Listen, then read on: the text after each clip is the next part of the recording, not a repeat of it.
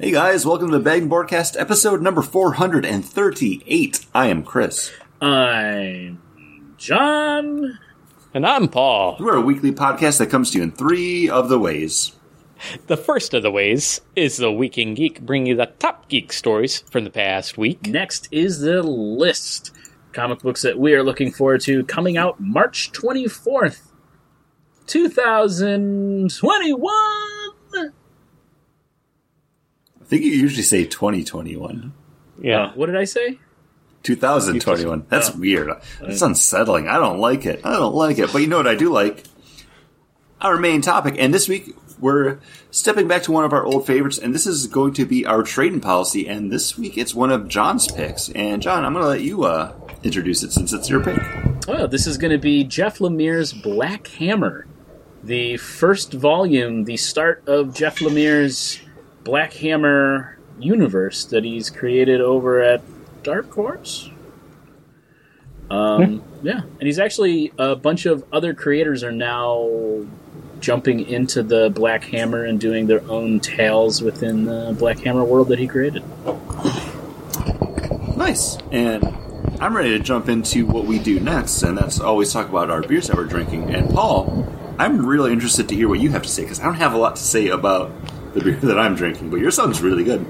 Yeah, I'm drinking uh, what I didn't know was a variety four pack when I first picked it up. Uh, this is the Revive Western New York Restaurants four pack. A bunch of breweries, well, or breweries in this four pack, uh, came together and brewed specialty one off beers and uh, to ra- pr- raise proceeds to go to uh, reopening restaurants, you know, that have been closed down here in Western New York. It's a non profit with a mission to provide financial support and marketing resources to local independent restaurants. So um, this is brewed by Resurgence Brewery, and this is an amber lager. It's their blueberry pancake amber lager. Sounds delicious, right? Like, Sounds so good. what can go wrong? Uh, what could go wrong is it tastes like they just poured a bunch of Bisquick into the mix and uh, called it a pancake beer.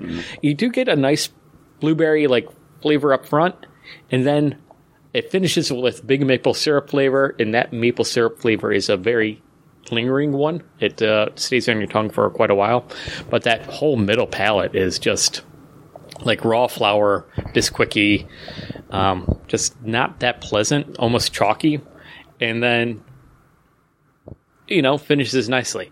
It's not.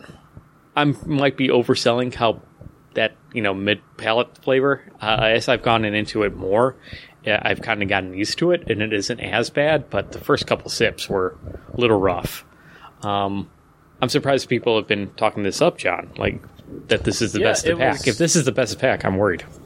Go ahead. Um, I think that's the one that was the, really the standout, and so much so that Resurgence went back and rebrewed it and put it out just on its own as a four pack. Um, But everything from the brewers to distributors to even the stores that were selling it were giving like the profits um, from this beer. So the dis- the brewery sells the beer to the distributor, the distributor sells the beer to the store, and in all of those fronts, those profits went to the um, Revive Western New York Revive restaurants. Western New York. So it's kind of nice that everyone on everyone was kind of on board with that. But Chris, uh, I think you and I both have a beer that didn't super wow us. I was expecting something crushable and refreshing out of mine. I did get that, but it's not a beer I'd go back to. But what are you drinking? Uh, I'm drinking. I, I felt like you were describing my beer because it's something. It's not bad. I don't think I'll go back to it. And this is coming from Terrapin Brewing out of Athens, Georgia. And this is their Strawberry Dreamsicle. And this is a strawberries and cream IPA. Uh, when I went to my beer store today to get beer for the show, I went in with a not something I wanted to get, but when I saw this on the shelf, I was like, oh, you know what? I'm going to get all berry beers. Why not? And this isn't bad, but it makes me want a, another beer, not just a, a different beer, but another beer. Because when I lived in Grand Rapids, there was a brewery called Short's, and they did a beer called Soft Parade, which was just a fruit ale. Had strawberries, like blueberries, raspberries in it, and that was just a great crushable, quenching, like springtime drinker. They didn't do it all the time. It was like a limited release beer for them, and this just kind of makes me want that because it has hints of that nice, just berry sweetness and tartness right up on the front.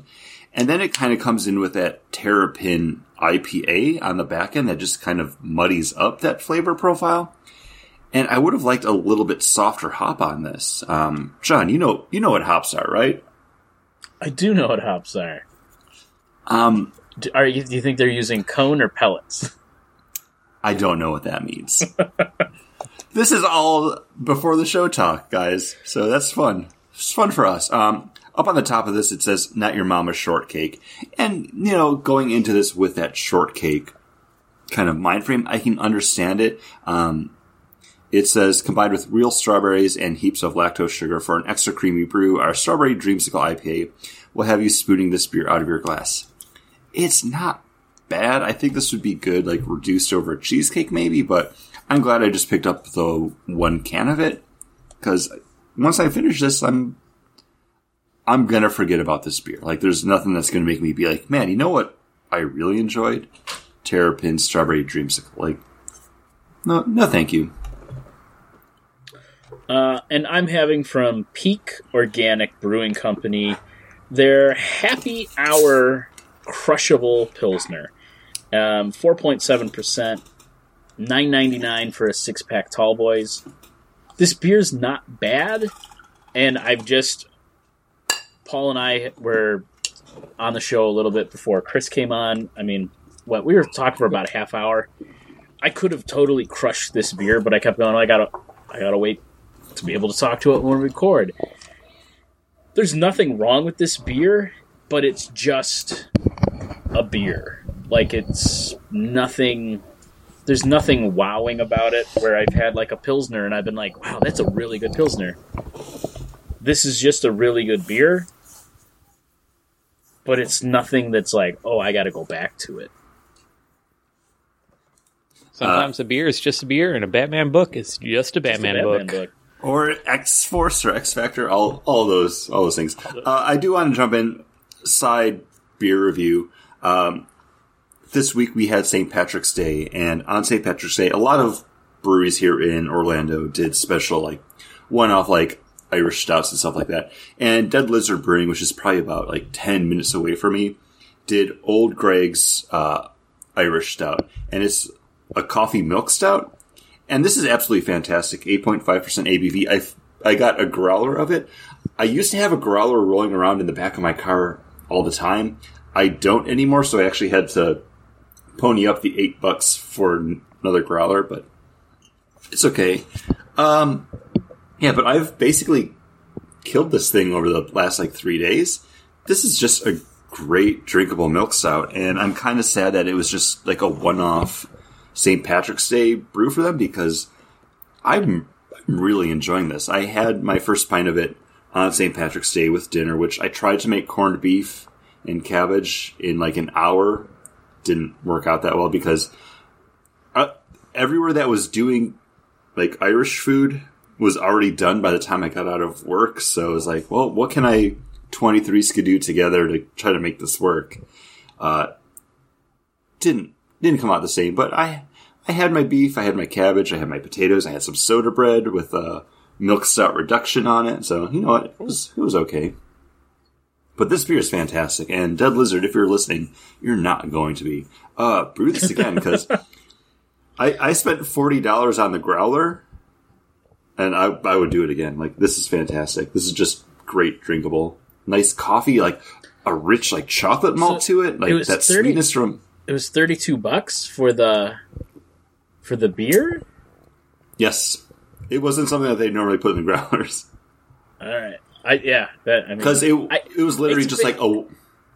It was a one-off brew for Yeah. St. Patrick's Day, so it's like upper tier. I that I can understand. And it's been I don't know when the last time I bought a growler was.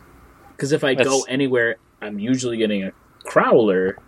Yeah, Um, But it's 32 ounces, right? 64. So, 64. 64. So what is that? Four Yeah, four pints. Yes, because I had three, Right. and then Yanni had one. So that's eight. Then I too. So that's eight dollars per pint. That's not bad. Yeah, it doesn't make s- it's no, and like I said, I, it was like the growler itself was like eight seventy five, I think, because yeah. dumbass, I just don't have one in my car anymore. Is there like a Bailey's ness to it? Because you think old Greg from um, I'm old Greg. I'm okay. Um, This is I how think, close I get to. I think that's kind of where that thinking. that milk stout comes in because it is done with like the the lactose on there, but it's still just such a nice like coffee like dryness and like that chocolate sweetness to it. It's fantastic. Like well done. And I just killed this growler and it kind of makes me sad. So it might be one of those things I'm off on Monday. I got to do laundry, but uh, I do want to go to Sideward because they put out some beers too. Uh, problems, am I right? Where do I go? What beer do I drink? What do I watch? Uh, let's let's walk past the news garden and talk about the one subject we have to talk about. You know, And talking about what to watch, if you want to kill four hours of your life, you can uh, watch Justice Snyder Cut's Justice League movie, which uh, none of us have seen it yet. So you know, well, I'll hold my opinions until I get to see it. yeah, I can with the Snyder Cut and the regular Justice League. I haven't seen them, so I can only speak on just how I feel about watching them. And everything I've heard about this one doesn't kind of drive me to be like, okay, yeah, maybe I should check this out because it sounds like it's just kind of more of the same. Yeah, I I don't think Zack Snyder understands the DC superheroes. And I- Uh, one of the reviews I heard was like, "Yeah, this proves he just doesn't know how to make a movie in this universe because, again, it's just like dark and dreary, and now they can say fuck." Like, Yeah, and I don't like. I was talking to somebody and they were like, "Yeah, like, you know, you got a uh, like a rated R superhero movie," and I'm like, "Yeah, but this is the Justice League. It's Superman. It's Batman. It's the the top tier superheroes of DC. It does not need to be a rated R movie. Batman doesn't need to say fuck. Like it just it just doesn't work. And it's like Snyder is still like that high school kid reading Watchmen and you know Dark Knight Returns and thinking that's cool and as a 50 year old man wants to make that movie and he never learned anything else about those characters. And it just he just doesn't seem to get it. And i i don't understand the dc fans who were clamoring for this. And i say that and then every 25 to 20 year old i talk to at work love those movies and i just like i'm like yeah but it's not those characters. Do you like but they don't know any other version of those characters because they never really watched any of the cartoons or they never read any books or they never saw any of the other movies. Like they're I just think- in that Snyderverse bubble and they think that that's how they are and how they should I don't be. want I don't want to completely jump, but I think that's the same thing with Harley Quinn and Deadpool, where it's like those are the breakout characters that you have now, like, and they've been that way for a couple years now. But those characters work best in the comics when they're just kind of one offs, and you see them jump into something like we've read Deadpool books, we've enjoyed Deadpool books, but none of us have ever like stayed on and continuously read a Deadpool book. Like Paul, I think you read Harley Quinn for a few Yeah, I read. The, yeah, yeah, Yeah, but that was because it was like a It was- comedy book. and it it was, was- played up for the laughs. It wasn't ever serious. and it was Palmiotti and um, Conner, right? Yeah, Amanda Conner. Yeah, Amanda Conner, like just Yeah. being two crazy kids in love making a crazy book. Like, yeah. It was slapstick Looney Tunes. Yeah, you know, okay. in the DC universe, it was, and that's what she should be.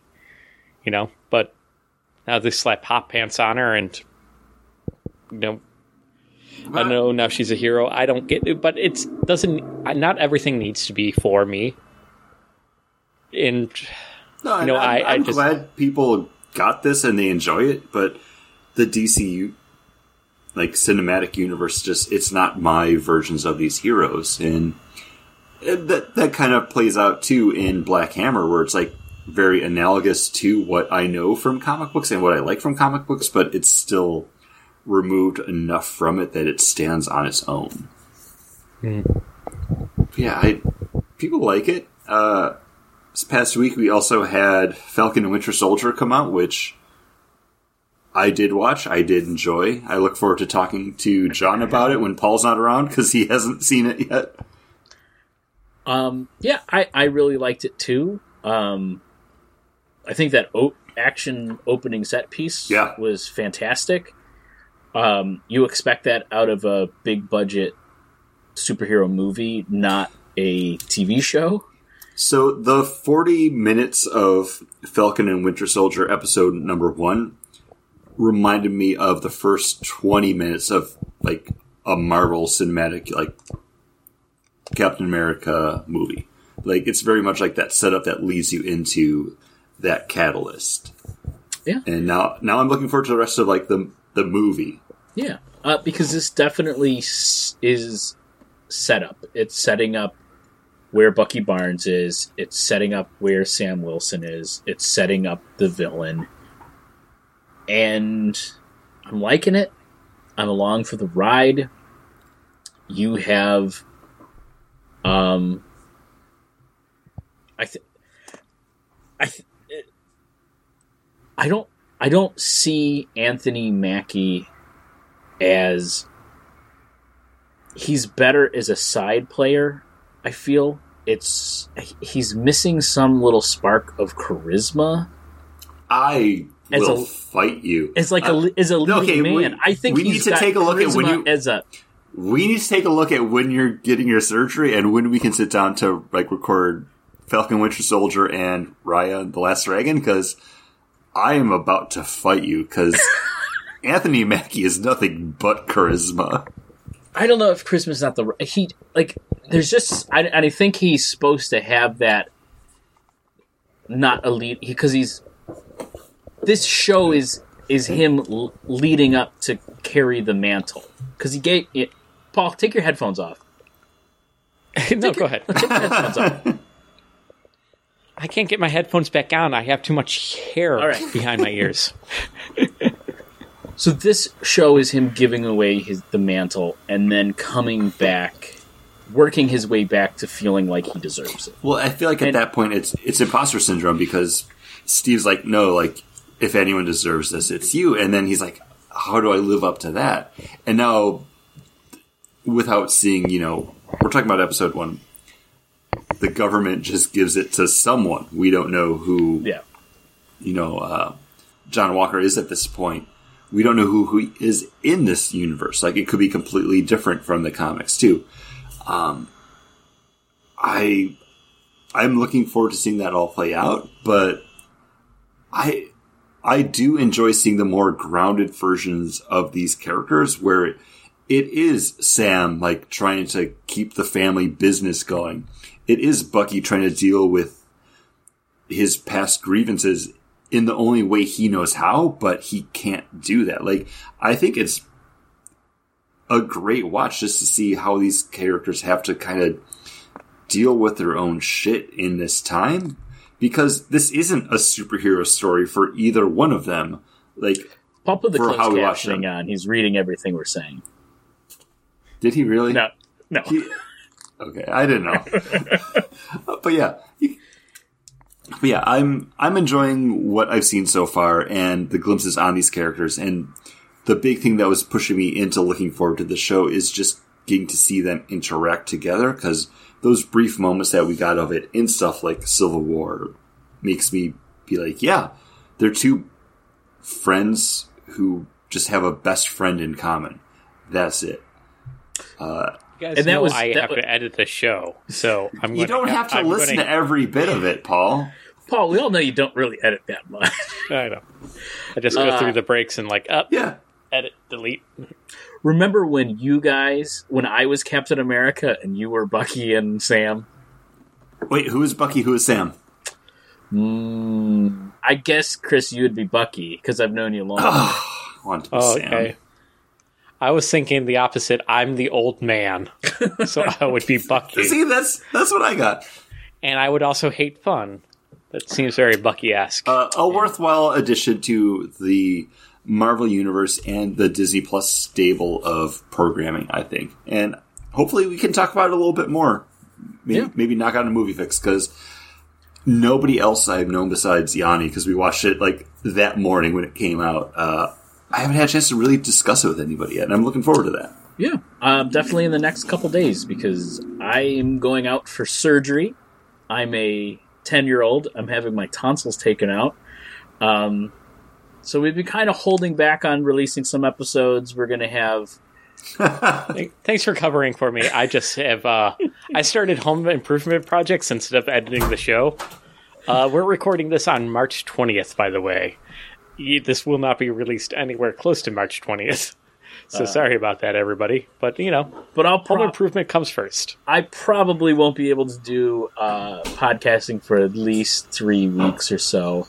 But I'm hoping to get a couple movie fixes done with Chris. We got a, a back catalog of uh, episodes for Paul to put out. So, uh, but Paul, that's going to take us into the list, the comic books that we are looking forward to coming out March 24th. Yeah. 2021. Oh, and I'm looking forward to Batman Superman 16. John, start a new new story arc. Perfect jumping on time. This is coming out of uh, Dark Dark Nights Death Metal, uh, where we get to see and uh, the the different worlds of the realities of the multiverse that is back after Death Metal. I don't really know what happened. I'm going to read not, the book but nonetheless. the multiverse. Yeah, but the multiverse is back again. I didn't know it disappeared. I thought they came back after 52. Um, but whatever. Uh, but why I'm coming onto this is because Batman and Superman are going to be facing off against a uh, a new villain called Spider Lady. Oh, Wait, is me. that is that really the villain's name? Yep, who's the Spider Lady? So- poisonous this? webs. If you had asked like if you had asked like seven year old Chris, like, hey, who who are Batman and Superman gonna fight against? It's- Did I had just like a Spider Woman action figure that I didn't know who she was from like that Secret Wars collection? I'd be like, uh, Spider Lady. yeah. You know me. I, I, I always enjoy a good, sexy spider lady. So here we go. Uh, written by Gene Leng, Leng Yong, Yang. And, uh, you know, I really should have looked that up, and I'm sorry, everybody. Gene Luen Yang. And, uh, art by Danny Miki. So, um, it seems like fun. There's also another villain, Dr. Adam, but I really want to focus on, uh, se- sexy spider lady. the character's name is Doctor Mister Adam to No. you. Dr. Mr. Adam. So, uh, yeah. Paul, Paul, you got to throw it to someone else now. Oh, oh, okay. Uh, I gotta. I don't have two screens right now. I'm recording on a laptop. I'm not on my computer. I don't know who's looking at me. Uh, oh, you- let's throw it to John. If John, just- you were here. If you just have Skype open, you should still see both of us there. I know. I had to jump Uh, back to the screen. list. Yeah, because I was reading. Because I was reading the solicitation, so I absolutely knew it was Uh, Spider Lady. Nothing this week interested me, so I'm going back into my wish list, and I'm going to grab Batman Catwoman number three by Tom King and Clay Mann. Uh, I've been I enjoyed one and two. I'm looking forward to grabbing number three, and that's my pick, Chris. Um, I I really liked number one. I look forward to reading number two, and now number three. Um, I'm looking forward to not a new number one. There was one coming out that since we had to pick a book to discuss for the show, I was like, oh, I guess I could pick Teen Titans Academy number one.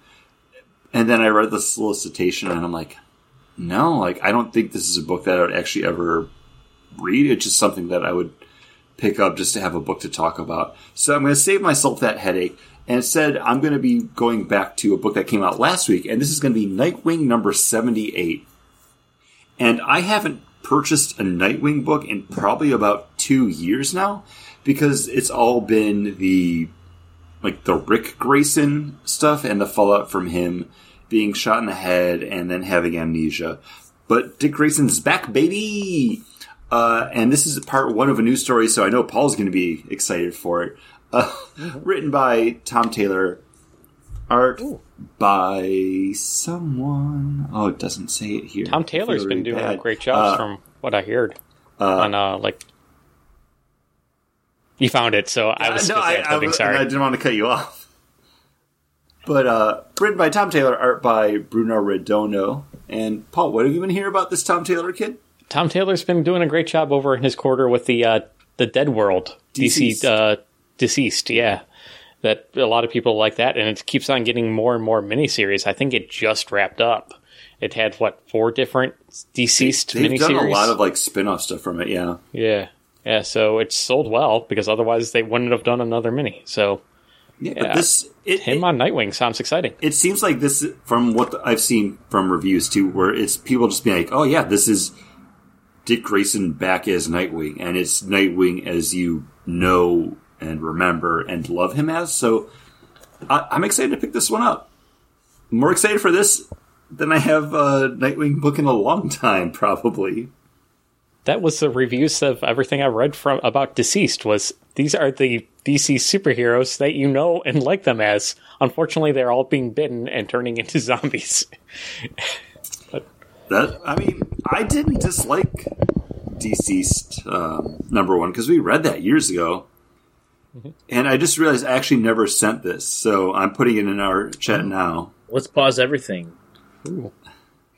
Okay, what is it? Yeah, that's fine. Uh, because we can, you know, throw it over to the next thing if we want to talk about our beers or head into the next segment of the show that we normally do. Yeah, let's talk about our next. Oh, it's the gif of Sabrina that. Oh, I thought we were talking about the gif that Chris. No, I was that was literally just me saying like, oh, I I thought I sent this, but I didn't. Oh, But yeah, we can Yeah, talk about the next beer. I'm almost done with mine. Yeah. Um, and this is coming from Other Half Brewery. This is their Mylar Bags Double Dry Hopped Imperial IPA, 8.5%. Uh, this is a dangerous beer because it goes down way too easy. This is probably the best beer from Other Half I've had. And I'd rate this pretty high for just IPAs there's this really great sweetness that is in this beer. It is just absolutely uh, delicious. Um, I I can't put my finger on what like the you know is it mango? Is it papaya?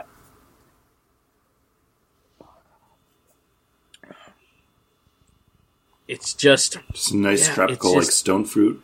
the beer just dances on your tongue with flavor. And like at 8.5% you can just like gulp this beer. Um it's absolutely fantastic um yeah probably my highest rated um ipa i've probably had in a long time highest rated other half beer definitely going to be the thing that I'm looking at. Like anytime I see Mylar bags from other half, I'll be getting a pint. I'll be buying it because it's absolutely delicious. Ooh. Paul, does this Chris. does this beer redeem your last beer? Like oh, okay. Oh, yeah. Uh, th- I'm also Paul, from the same Paul, revive. I just want you to have have a good night. So Oh, thank you, man. Uh, this is actually pretty good. This is also from the Revive Western New York restaurants. This is their the Indian Pale Ale in this pack. Uh, each beer is also a different style uh, in this pack, which is nice. And this is coming from one of my favorite uh, breweries, local, uh, and that's 42 North. And this is 6% ABV. And this is an Indian Pale Ale with, guys, this is a This is a hop I haven't heard or drank in a while. The Chinook. Chinook hops. That was one of my top four C. That was We one of like my the three we C like the sea hops. I like the you know Centennial, Cascade, and Citra? Chinook. Citra, right? Citra. Ci- and well, that, still Citra C. came later, I think. It was still a C, and uh, but this has uh, Chinook, Cashmere, and uh, does it have? Yes, of course it has Citra hops. So, like, what beer doesn't anymore? Why would what? Indian Pale Ale doesn't? Uh, but man, that Chinook, like resiny flavor, is throughout it, and it's got that. Then it comes in with that nice brightness from the Citra hop. It is a nice, easy drinking uh, Indian Pale Ale. This is just it's fun. It's a it's a fun nostalgic trip for me. It, just with that that Chinook and Cashmere in there, it just tastes like when I was first getting into IPAs. It's it's enjoyable. Uh, I wouldn't be surprised if this is just a repackaging of one of their other uh, uh, what is it? They're uh, uh, yeah um, Meridian beers. starts with Um, a P. No, no Meridian. Prime Meridian. Um, yeah, actually, every Anyways, you know, everything in this was they do their- brewed new for for this. Oh, I would be excited if they said, "Hey, remember that beer? It's now called this over at 42 North. Come pick it up. It's good." Uh, 42 North did this week release their for their summer, and it's going to be available throughout the summer. Their uh, pineapple wit beer, primarily uh, pineapple witta, and that'll be uh, available from their drive up. So I might pick that up uh, next time I'm in East Aurora. Yeah, let me know about that one because I do love me anything pineapple flavored. Yeah. This one is not pineapple flavored though. Yeah, what what are you Uh, drinking though? From Collective Arts Brewing, I have their Jam Up, and this is a boysenberry blackberry dry hop sour, and this is kind of what I wanted that Terrapin strawberry dreamsicle to be because it's a great amount of just berry tartness up front, but then you get that kind of nice hop on the back. It doesn't overpower the berry at all.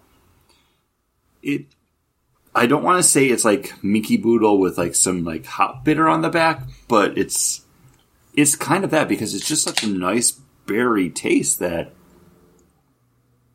mmm fruit. Like I feel like I just had like a spoonful of mixed berries and then it's a delightful like dry hop on the backside there. Uh collective arts.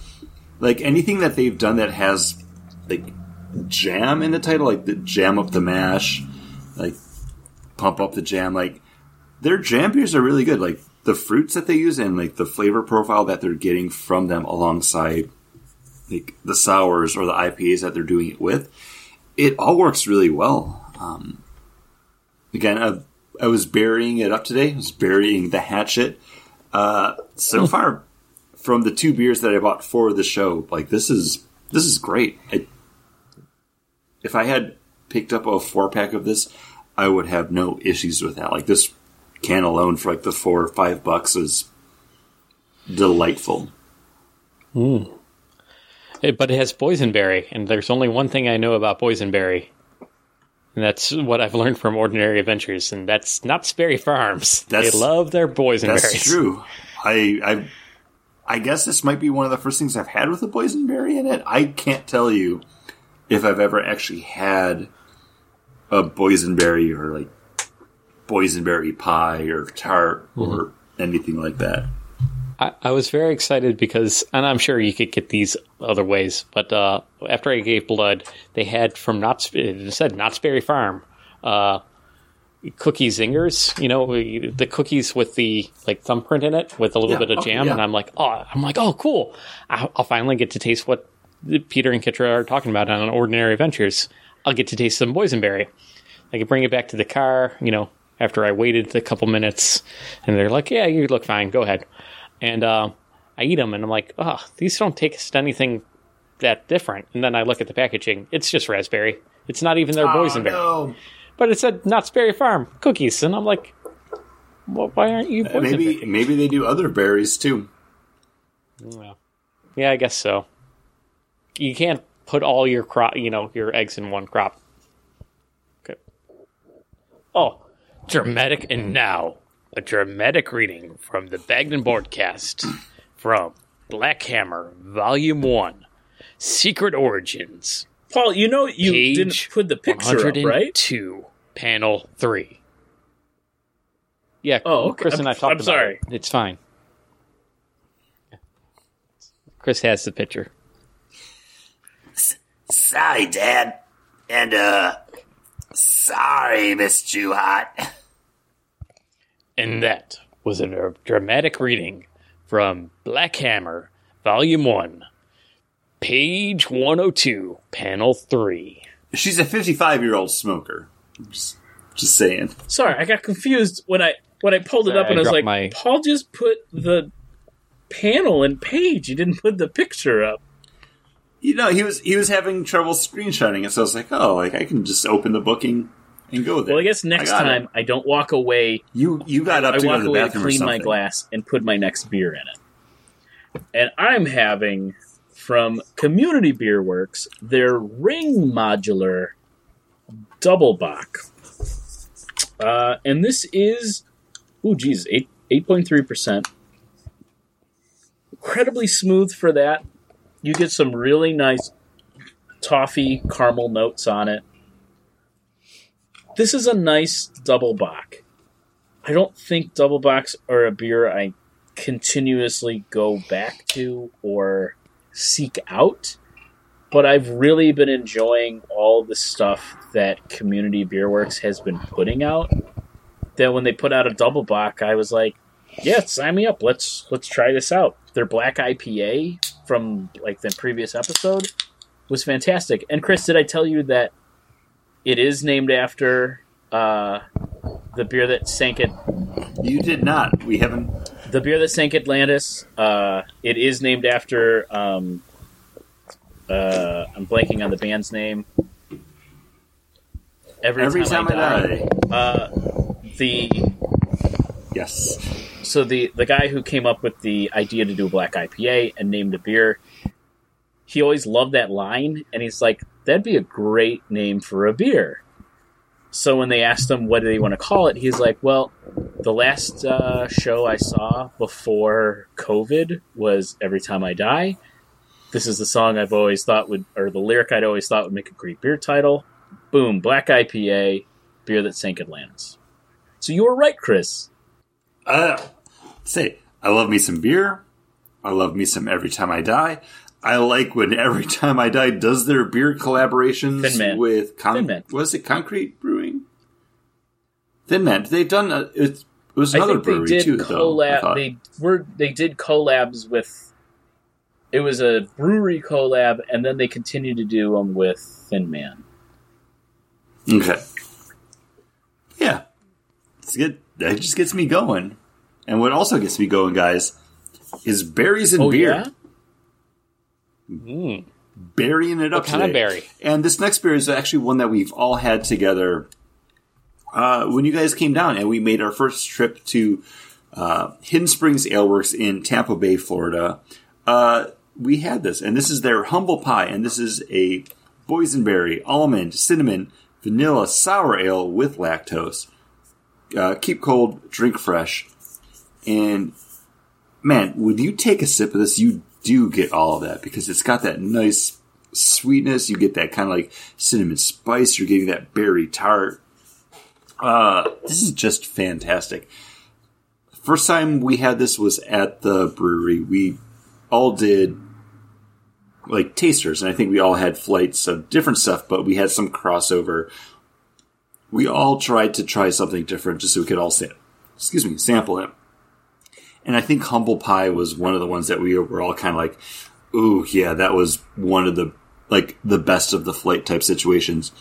Because I definitely bought a four pack of it because I had checked into it, and then a couple weeks later, I had checked into it again, saying like, "Oh, day off, try it. time to enjoy a beer or three. So I'm thinking I drank the rest of the ones that I had down the road. Um, I picked up a four pack of this again. It was only twelve ninety nine Oh, for that's the four pack. bad at I all. do not regret it For at all because beer? man, I think I paid close to twenty bucks a four pack for that when it was at the brewery. Uh, Everything about it just sings like it hits all of those notes, and it it, It does it tastes like so you well. took like a piece of pie and blended it up and made it and just made it drinkable because it has that like that almond and those spices give it like that little bit of crust that you'd have in a pie crust like i remember that beer just firing on all cylinders and being absolutely delicious uh, still does. Paul, what you got? I'm also drinking a beer from Community Beer Works, and guess what? It's from a four pack, guys. Have you heard about this Revive Western New York uh, restaurants? I've heard Four-pack? about it on a beer and comic book slash pop culture podcast that I record. Well, guess what? Uh, Community Beer Works they brewed a oatmeal stout specifically for this four pack, and this is a really nice, easy drinking, five point five percent ABV. So it's a so it's not a huge big boy. It's but it's got that big boy flavor. You know, it's it's coats the, your whole palate with uh, just that stouty goodness. And it's you know got that oatmeal to it, so it's a little bit thicker and richer than uh, let's say your Guinness, which I've been drinking a lot of because it's you know just been St. Patty's Day last Wednesday. Yo yo, um, right? That's the thing. Um, and uh, it's easy. It's nice. I've only had a few sips because I cracked it open while you guys were talking about you, the beers you were drinking. But I'm enjoying this quite a bit. It's probably my taking out nostalgia from the last beer. This is probably my favorite of the four pack so far. So when you said oatmeal stout, that just sparked something in me that I was like, I love oatmeal stouts. I don't remember the last time I had an oatmeal stout. Ooh, John, I'm looking forward to you talking about that one. Um, so I did some research on my Untappd, and the last time I actually had an oatmeal stout was June 22nd, 2020. Uh, and that was Baby Cakes from Walking Tree Brewery. And the last time before that was like February 7th, 2019. I love oatmeal stouts. And I feel like I just don't get to drink enough of them, and I don't know why. stouts aren't popular anymore Well, because you only want to drink them during the winter. Yeah, but I that's like I I love all beers, but I think if I had to sit down and say like, "Hey, what's your favorite style?" It would probably be a stout. I just love the dark, like malty. And what's funny is, like, it. Mm-hmm. Florida is known for their stouts. Like you talk to anybody about different craft breweries in Florida, they're like, "Oh yeah, they do really good stouts." I mean, if you think about like when we go to Angry Tree, what's half their lineup? Dark, dark or Angry Tar- Angry Chair. Thank you. Our dark, our dark beers, Ang- Angry Cheese a cider place. but uh, Angry Orchard, He doesn't know what hops Oh, that's is. that's the one. Yeah, but they do dark beers really well there, so it's interesting. Well, they're, they're brewing it all for those emo kids. There's too much sunlight down there. They're too happy. They got their Mickey Mouse all the time. So there, there's a lot of emo kids down in Florida. And they have to drink dark beers to make up for it.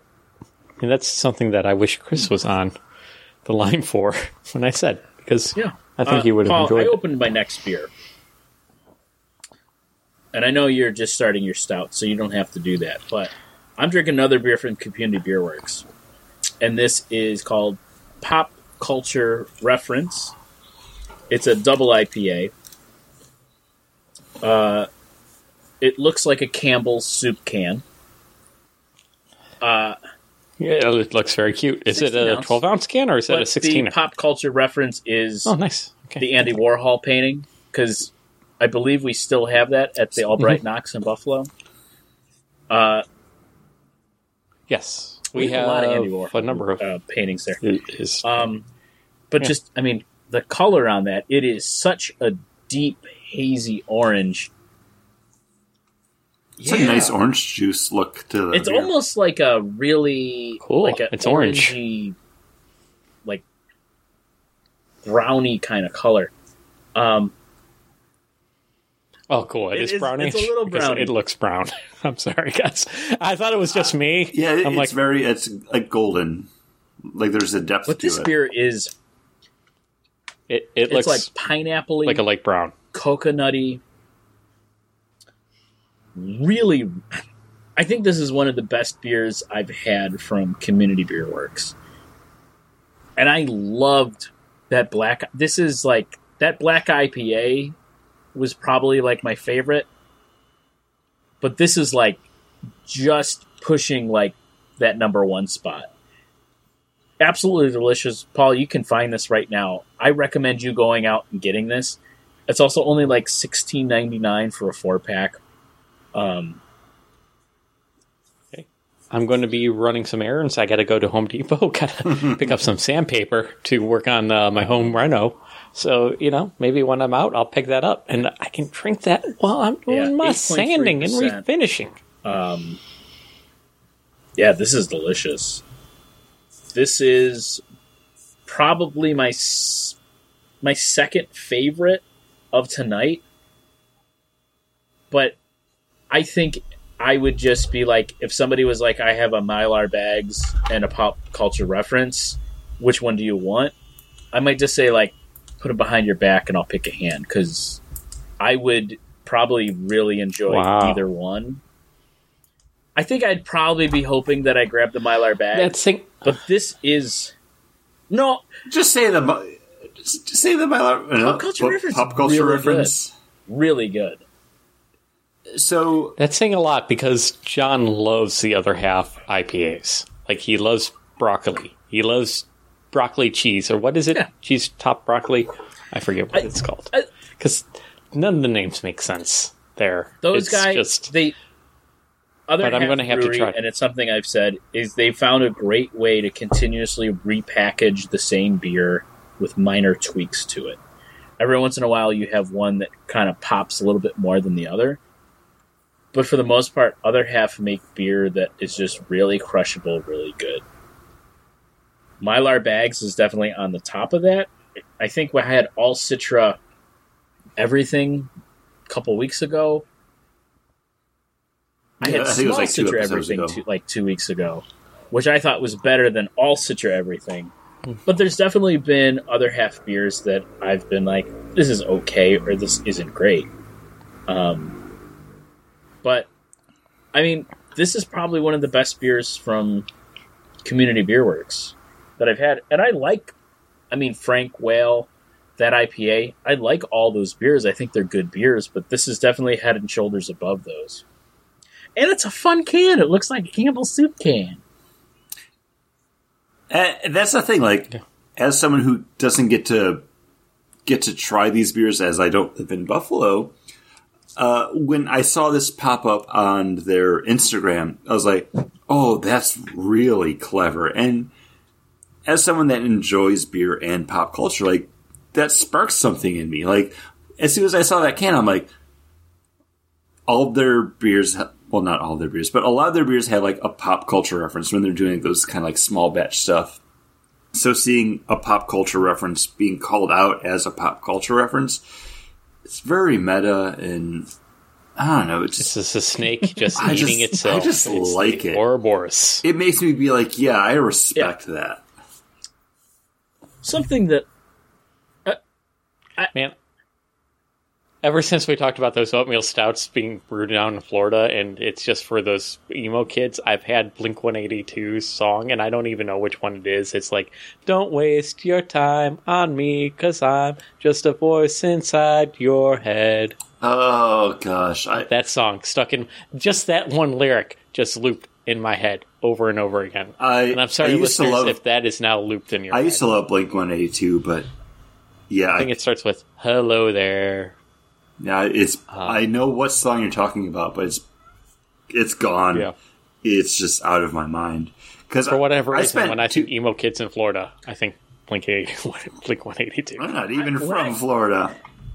Newfound Glory. Now they're from what I do like is like Oh. you made that reference, so you did it to yourself.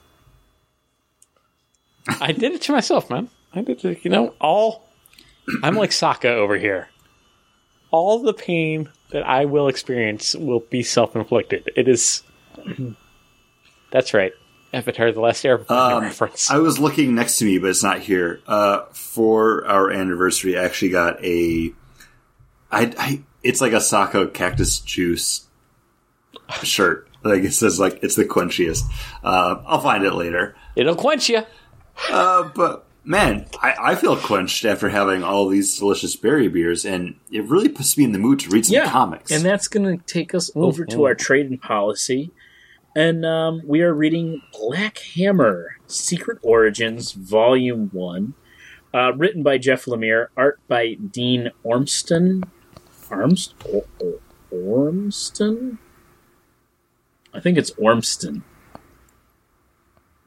Is it Yeah. Ormston? Sounds right. Okay.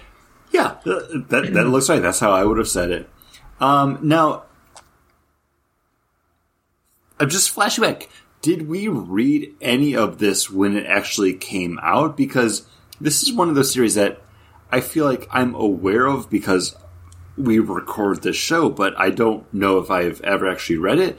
But I assumed I, I don't have bel- because I it's don't the Jeff believe Lemire so. book. I believe I, think we- bought issue one. Actually, I can look right here and see if I bought issue one. I think we read Barbalien We, Yeah. we read Barbalien that was more recent. and we also ago. read another one shot. I think. Yeah, Paul. and I think we Paul- read another one shot Paul, that dealt you with them and on I read his Starman one with Doctor Star because I was Oh, like, Paul, okay. I grabbed Doctor Star if you want to check it out. Okay, that's what I was thinking of then. Because uh, so I, I've been aware of this line of comic books for a while now, and it's one that I've always wanted to try to really get into, but I was afraid it would just be a little too far off the pale for me. And after reading this, spoilers, it is just a touch, just a sizzle, Well, this is just a nudge this is the, this is the book.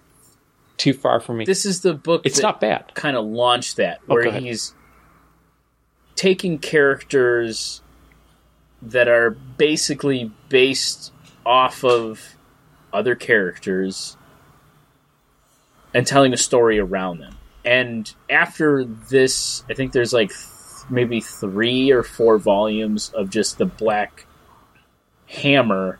Then he started just doing like Paul, you and I started reading that basically, which is what is Star Starman, kind of his take on that world of Starman, and it's not like a Jack Knight, but it's actually what Ted Knight, the, the more the father story.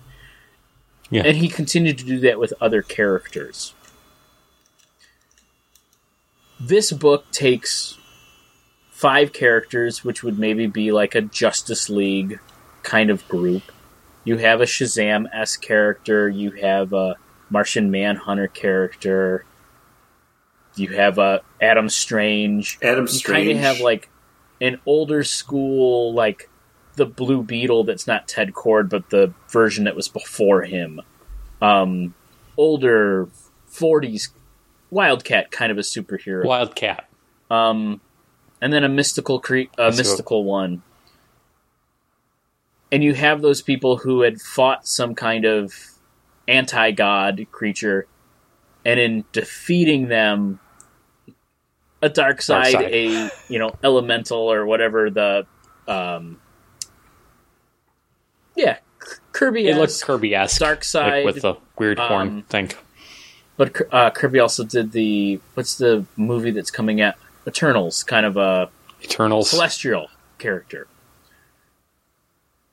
Mhm. So you have these superheroes fought that character, and in defeating them, were transported into kind of another reality where they can't leave this town, and they've been stuck in this town for ten years. The character who is the Shazam s character, when she says the Zafram or whatever the the, the, the name of the go- the wizard is, Mhm. she would turn into a, a, a child with those superpowers. And because she had was that Shazam esque character, she's for ten years has stayed a child when she's Chris made the reference earlier, she's a fifty five year old woman trapped inside an eight year old's body. So these people are stuck in this town first issue is kind of that setup, and then every issue from there is more of one of those characters' story within this world. Their secret origin, Their secret origin. well, continuing the story of of them right then and there in this tenth year um, trapped. I actually really enjoyed this. I had read this probably about I don't know, maybe when it came out, whenever this book was released, um, 2017. Um, I read it there. Yeah. So going back, I this is my second time reading it. I still enjoyed it. Again, it's Paul, as you said, like you kind of know these characters, but it's slightly different take on them, where it's not just that it's not J'onn J'onzz, it's Mark Markz. You know, like it's a different take on those characters, but it's definitely interesting enough. And I remember when I finished this, I wanted to pick up that second volume. I would pick up volume two of this to continue this story because it's left a little bit on a cliffhanger. this is what. Oh, go ahead, Uh, no, I just have sidebar. So Yanni was walking by, and I was like, I offered her some of the humble pie, and she took a She stole it. She took a sip of it, and then she walked away with the rest of the pint glass. So I guess, so I guess that works. Um, but to get back into the comic, I feel like having maybe read this, and if I did, it wasn't recently. Jumping into it, I knew where it was coming from because doesn't beat you over the head with those like analogies to those other heroes, but like if you're a comic book reader, like you easily pick up on it. And I forgot that when we read Barbalien, it was like a spin off from this because I felt like I enjoyed him more in this book than I did actually in Barbalien number one. Even though like both of them were like my first intro to that character because I forgot it was like from the pages of Black Hammer when we like you know we had read that book. But when I saw him pop up in this, it was like, oh yeah, that's that's right. Uh, I don't I don't want to keep eating into Paul's time because Paul probably has more interesting stuff to say than I do. I kind of forgot what I was going I'm to say sorry. because you're right. When I was talking about when we were talking about Barbalien, I'm like, yeah, the one shot that we are the issue one that we read basically. right- I was waiting for the scene that happened here with him hitting on his partner and that being him getting rejected. I was kind of like waiting for that to happen when I was reading this book because I read it in Barbalien number one. Um, this is one of those stories where I feel like I think I will really like it when I know there's a happy ending. It's kind of like Office season one. I watch that and it kind of puts me off from the rest of the se- series because these are all characters that are kind of just rubbing up against each other and there's a lot of friction and it's just like I I, I don't feel at ease. Like I, I don't know who to root for. I, I just don't enjoy watching these characters kind of bicker and fight Well, if the, the series then comes together and you know that friction basically smooths those edges and all of a sudden now they're all working together and it actually But starts all also turning together family. really well and They are, but Right. there's still those delineations in between them, even though they've been stuck here for 10 years. Like, Gail has a thing for Barbalien. Like, she's walking around, like, smelling his sweaters. Like, there's, there's enough weirdness here that they're still separate people, even though they've been stuck in this place. Like, you have Madame Dragonfly, who's like the weird, like mystic witch character that's literally living off on her own because the source of her power, which is like the cabin in the woods, like got transported with them to this place. Like she just stays there. So when they see her somewhere else, it's like, oh, you're here too? I have to say the introduction that final issue of the this trade where they introduce her in like that, that weird EC Comics slash Tomb of Dracula She's uh, like she's approaching you as The- the reader. She's like, "Oh, keep this next page is going to be the one where things get weird." I don't blame you for not wanting to read it. And then you turn the page and, oh, you're still here, dear reader? We'll continue on with another story of heartbreak, if you can handle it. Like, I'm like, okay, that's, that's really fun because it's playing with the comic book tropes of those eras. And unfortunately, you have to be a comic book, a fan of comic books, not just a comic book fan, to really kind of pick up and enjoy that. Like, you need to know what EC Comics is, or the Tomb of Dracula or and the Old House of Mysteries. Yeah. Uh, you know, those ho- old horror books to enjoy it. If you read Chilling Adventures of Sabrina, like that also was playing off of those old EC comic tropes. Um, and I think there's there is stuff here that I think I can latch onto and really enjoy. But if this goes on for three whole three trades, four trades of them just like grinding up against each other and not coming together as a team, as a family, I, I can't get I won't get into it. Like I want to see them like shake this rust off and finally tone themselves as a cohesive unit and like work together. But at the end, spoilers for the end of the book, it seems like the whole point of the series is to pit people No, against each other. the- like we're going to be pitting ourselves against team Madame Dragonfly. they used to be a team. They used to work together. And then they've been they all teamed up to beat the big bad and now they are all basically useless. I mean the Sorry, sorry, John.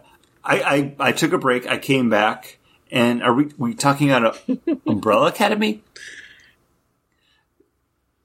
Because I, I got big Umbrella Academy vibes from this, but that kind of was what made me like this book more than I thought I was going to.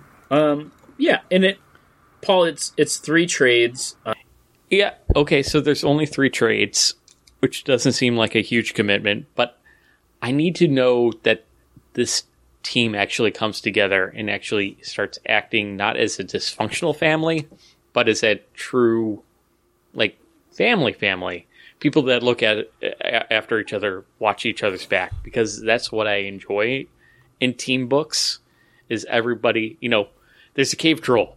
Everybody's like taking care of the cave troll. You know that scene where the team comes together and starts fighting as a unit. Uh, because I already have that in trying to play Left 4 Dead again, where we're not working together, and it's very frustrating. And I don't want to be so in that far book. in this first trade, though, I feel like there's not that big bad that they're all kind of building towards because so much of it is just them like trying to keep to themselves, living on a farmhouse, and then the big bad's going to be the Black Hammer's daughter, like trying to figure out what happened and where the heroes actually went, or is it the town sheriff that's after his cheating ex-wife? Like, there's there's no big story in this book. It's literally just like broken down. Like, hey, here's who these characters are. Here's what led them to that point. And the here's who these characters are was kind of the least interesting part to me because yeah, they're all analogous to other superheroes you might know, but I want to see them interacting together at the tail end of their careers that that's what's interesting. Who they were before, I don't need to know because I know they're all just knockoffs of another character to give me that perspective. Yeah, and I think these they are going to be coming together. They are going to be their own team, their own characters, and it has a conclusion. There is also like a Justice League Black Hammer team up where they team up with the Justice League. So it is there is like a conclusion to this, and it's not like just a continuously ongoing thing. So this wasn't an ongoing like those three trades are just the three trades of it. Yes. The Okay, bl- I, I wasn't sure honestly. the Black Hammer world where Jeff Lemire is like, I love this story, so here's me ta- a take on this character, or saying like, the Paul Paul and I are huge Starman things. Doctor Star has his own spin-off series. It's touches on James Robinson's Starman, but it's its own thing. But It's it's an, golden age. it's an o- Starman. it's an homage to James Robinson Starman. That's why he names the character Robinson. Like Mhm. the star Doctor Star is his last name's Robinson. Like he is taking on these things that he's loved about different comic book history and he's doing his own homage to them. And I think that's kind of like what's interesting about this. And you can pick and choose what you like. You know, I grabbed the Barbalien number one because I was like, oh, it's a, J'onn J'onzz take. Like, I'll be interested in reading that. Like, issue five is coming out now, which means it's probably about four months ago that we did the the tr- the look back on it. Yeah, maybe. Uh, But even that, I remember that being one of my like kind of lower middle books because nothing was pushing me towards that character, and I kind of came into this the same way, where I feel like I should care about these characters because I know who they're based off of, but there wasn't enough there to like really seal the deal. But I liked who they were in in that town, if that makes sense. Yeah, and I mean, like, what is it? Um, Gail, you wouldn't know until her issue, her, you know, issue three, that she's a Shazam character, you know? And then it's different. It's, she says the word and she becomes a superpowered adolescent. When she's not that superpowered adolescent, she continues to grow, but every time she says the word, she becomes that adolescent with all the superpowers again. So she's a 55 year old stuck in an 8 year old's body, or a 10 year old, or whatever they're, they're putting it. Who Yeah, she's a 70 year old in a 9 year old body. For 10 years has had to keep doing the fourth grade. That would drive me crazy. Why they're just like, you're just on the farm. Like, who gives a shit? Like, Yeah, Yeah, that- home, that- homeschool the kid. Like, just say, like, oh yeah, she doesn't go to school. Yeah. Um, I I like this book. I'm I would pick up volume two. I'm gonna look and see what volume and two and three together cost because they have an an omnibus now. So if it's cheaper than buying the two trades, I'd just buy the omnibus. But I I enjoyed this. I think the art fits the tone of the story, but I don't think the art is great. I'm glad you brought that up because I think for me the art was one of the big detractions from everything because everyone is just it's very much okay how long can i stretch this face out and how many lines can i put into it and what really caught me is i sent you guys the panel there's a panel of the weather vane that's on top of their farmhouse and it's actually not in northeast northeast southwest like um Uh, cardinal directions. yeah the they're not done properly Oh, on the weather vane. didn't, I didn't catch it, Like, and I didn't catch it in the photo you east- sent me. East and west are reversed. Oh, and it was one of those things like i was reading through it because i had it on guided mode because i was reading on my phone on my break at work. And i i saw that page or that panel and i went to the next one and then i read and i'm like wait a second. And then i had to go back to it. And instantly it was one of those things that was like well this this just kind of breaks it for me.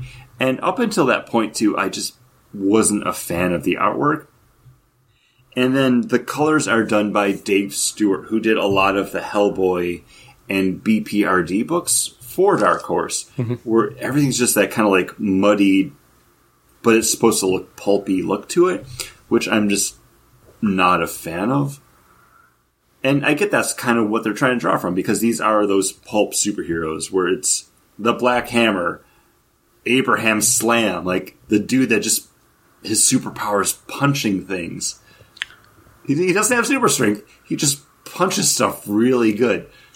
So I'm already going in like, okay, a lot more grounded, like lower level superhero stuff.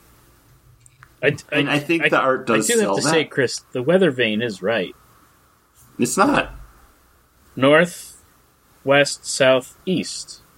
That's not how the weather vane goes. Never, Never eat, eat shred- shredded wheat. wheat.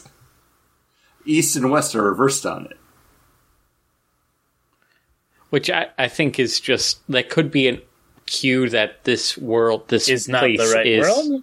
isn't So the if- right world, or it's May, that that could off. be it too, but Because this isn't, you're just reading like a like volume one, issue one, like that just comes off as like, oh, like that's just wrong. oh, Not not, not like oh, it's something's askew. It's like no, like that's just Well, done improperly. Maybe it's it, maybe it is foreshadowing a hint at you know something is off with the world. But uh, Chris, I'm so glad you said this is a person that did the coloration or colors for BPRD because every time I looked at Barbalien, I'm like, this character just seems kind of familiar. And now Yeah. that you mentioned it, it seems like a character that would show up in a Hellboy comic. You know, uh, when he's in his Martian form Yeah, and and maybe that's also why I enjoyed the Madam Dragonfly issue so much because it seemed, you know, more. It just worked as a horror comic. it does. And at thing. that point too, I think that's a more interesting story and more interesting issue because you're, like you said at the beginning, like it's an interesting way to tell that story with that EC Comicsness to it, and then it's basically just a tragedy where you know the poor woman's coming to the witch in the woods with their dead baby, and it's like, oh, I'll do anything, bring it back, and it's like, oh well, hey, do you want this power? Oh, psych. The it will wings come in with time. So so does the the woods. I'm out of here. Fade out. Done. Bye. But they That- did that- that, style of telling the comic books of that style when we got the secret origin of um, uh, Gail because she does all the word balloon things. You We did get those, but- yeah, Those weren't interesting for me. Even no, like interesting. like Abraham Slam, like his like story, like oh, I got I got disqualified from joining the army. I was already disqualified from the Navy and the Air Force too. Oh, you you want to learn how to fight? You gotta you gotta commit to it. And the next thing you see is like, okay, we're punching people, and then that's that's the origin story.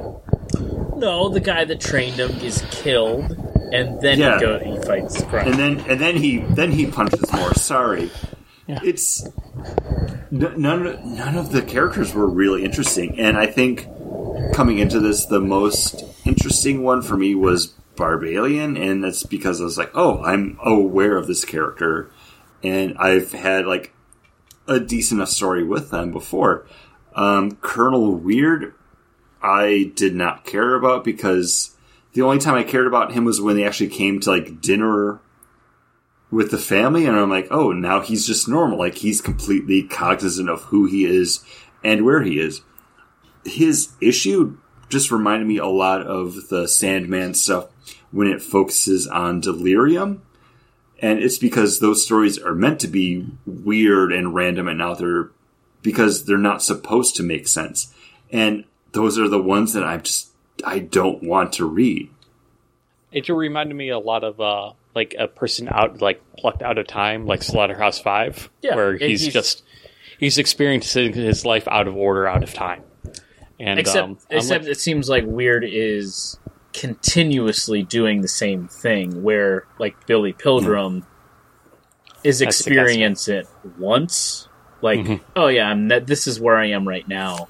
This is the story that happens here, where this guy is reliving these moments over and over and over again. and it's Yeah. driven him in- insane.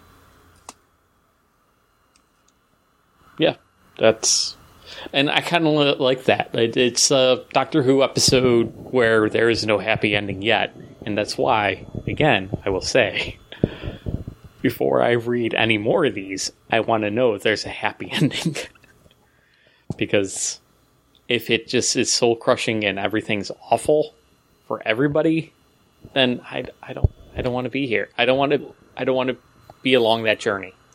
Was I a fan of it? No, but I would read more because, again, it it smacks of Umbrella Academy, but without the whimsy. Like Umbrella Academy has like that weird sense of like quirkiness and fun to it. That's like, oh, like this family's so broken and messed up, but there's enough. Like, yeah, we we know it is, but hey, keep reading because there's going to be some like fun to it. And I would I, I don't think this has that fun. it, it it doesn't have the fun and it definitely doesn't have the whimsy because I don't think at any point these characters were that. Um but yeah, it's definite I I would definitely pick up the other two. I enjoyed it enough and I liked it enough that it was it was an enjoyable read. I liked it. It wasn't like the greatest thing I've ever read. I think Jeff Lemire's Green Arrow run is probably one of my favorite Jeff Lemire Yeah. runs. Um, but I enjoy that he's. I enjoy that this exists and the dark or the Black Hammer stuff exists because there are those great stories that I like that I would like somebody who also really enjoyed them wants to tell a story that's reminiscent of those stories that I like. Because it's been years since I've been a superhero fan because they aren't writing books like I used to like them. You know, early 2000 Nightwing, Batman. There's, I mean, the superhero books we used to really love, they don't make anymore. They don't write anymore. And it's just I I want to be I I think I've said this before on the podcast. I want to be a superhero fan again.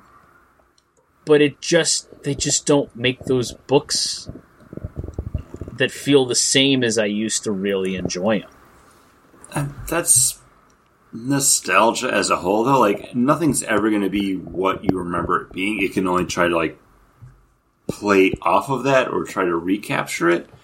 Uh, have you tried uh, the 42 North Chinook brood with Citra hops and Cascade, their Indian Pale Ale out of the revived Western New York restaurants? because Paul, you that is know I have not. That's nostalgia in a can. Paul, you gonna have that sour?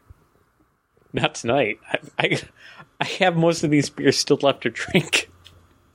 I still have half of this one, half of the stout, and half, or maybe a third of the uh, the pancake one. Chris, do you have another beer?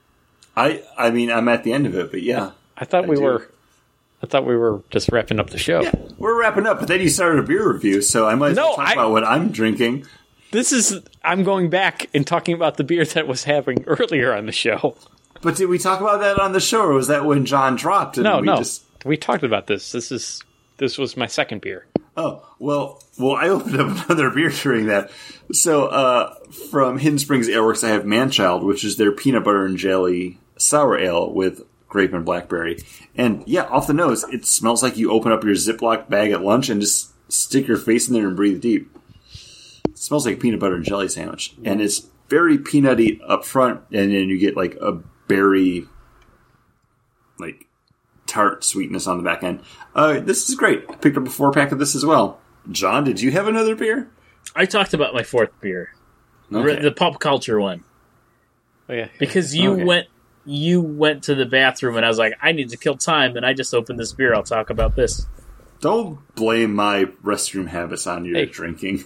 Chris, I don't spend the money on the Ziploc top bags for my peanut butter and jelly sandwich. I just do the ones that you fold over. Oh, you do the oh. Yeah, yeah. No Ziploc. no, hey, no actual. Do you lock. guys, speaking about nostalgia and lunch bags, do you remember when you used to pack your lunch and they'd put a banana in with your potato chips and your potato chips would taste banana y? No, I remember my banana being bruised. Hmm. What? I don't know what you're talking. You pack a lunch, Yes. you got a sandwich in there, Uh huh. you got a banana, Yes. you got potato chips. And a, its own Are bag. the potato chips in a bag or are they in a Ziploc bag? They're in a, I don't know, they're in a bag. They're, I think, fold over. Well, there's a difference. I think they're in a fold am I getting bag. the bag of like Lay's, like No, no, no. prepackaged, They're- like, they're like- used to be twenty five cents, or are they up- all just like stuffed into a Ziploc bag? They're stuffed, 'cause like, into a mom Ziploc opened just a bag. bag of Okay, chips. so- or as no, Paul this said, never like, happened the to me. fold over bag. yeah. But then they're in there, and, and then the potato chips they taste banana y because they were in there with the banana. Never had that. no, no. Any any of my stacks were like prepackaged. It was never Mm. like uh hey, we have crackers. I'm going to put them in a bag. Guys, I, I qualified for the free lunch back in the day. so my parents wouldn't pack me a lunch because I got it free at, at school. Because, Nice. you know. Yep. Well, yeah, I guess. It's free Hey, lunch. That's Never true. never say no to a free lunch. A- at Uh, least- I'm not, I'm never going to say no to a free comic book that gets passed across the desk. I I generally liked Black Hammer. Um, it reminded me of some other stuff that I kind of want to check out again or more, like Umbrella Academy or that other book that I don't remember. I want to say it was from IDW, where it was like the crazy millionaire superhero who was dying, but he didn't die. John, Oh. it was something you brought to the table. And there was the girl that he finds I and brings in that was doing the interview. I was texting my wife back. I wasn't listening to you. What? Oh. Yeah. Uh, the book it, the book was from IDW, I think. It might have been Boom, but it was like the superhero who had died, and the book was like the reflection on his life. But it turns out he wasn't dead. He was going on another adventure. oh, um, And the girl.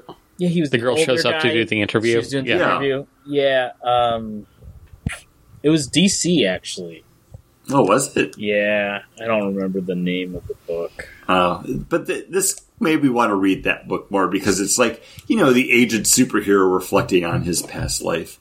Um, again, not bad, but at this point, I would just rather read better versions of those superheroes that I know instead of like a takeoff of it. But are there new stories that are worth reading of those characters? I mean, there's always going to be new stories. Are they worth reading? We have to wait and see. And that kind of just goes back to my pick for the list where, you know, Tom Taylor on Nightwing is like, boy, everything you liked about Nightwing, it's back now. It's like recapturing that Nightwing feeling that you would have had in the early 2000s when you were going to the comic book store to pick up like the new issue of Nightwing. So is Yeah. it possible? Like, yeah, but you're not going to know those arcs until they come out, kind of thing. Yeah, eventually, guys, we're the writers are going to be the writers that grew up reading the books that we really liked. and they're and then they'll start writing the books that we really liked from the early aughts. You know, we just it's only 10 more years. Oh my gosh, I can't wait for more Paper Girls. And let's let's hope we're still doing a podcast so we're actually reading those. Uh episode 841 will be great. Paul have his three million dollars, and Yeah. Chris I and will not be on the show. New friend. And hopefully, uh, let us know if you checked out Black Hammer, if there's something we missed, if there's something we looked past. Maybe you kept reading it and you can give us some insight onto that. Let us know over at bagandboardcast at gmail.com or comment on any of our social media posts. Sorry, I have the hiccups now. All I know is this wooden chair that I've been sitting on is not comfortable. I'm Why an did you bring man. down your desk chair? I guess it's upstairs. And also, I would be then rolling it on this carpet, and you know, I don't know. Can't have that.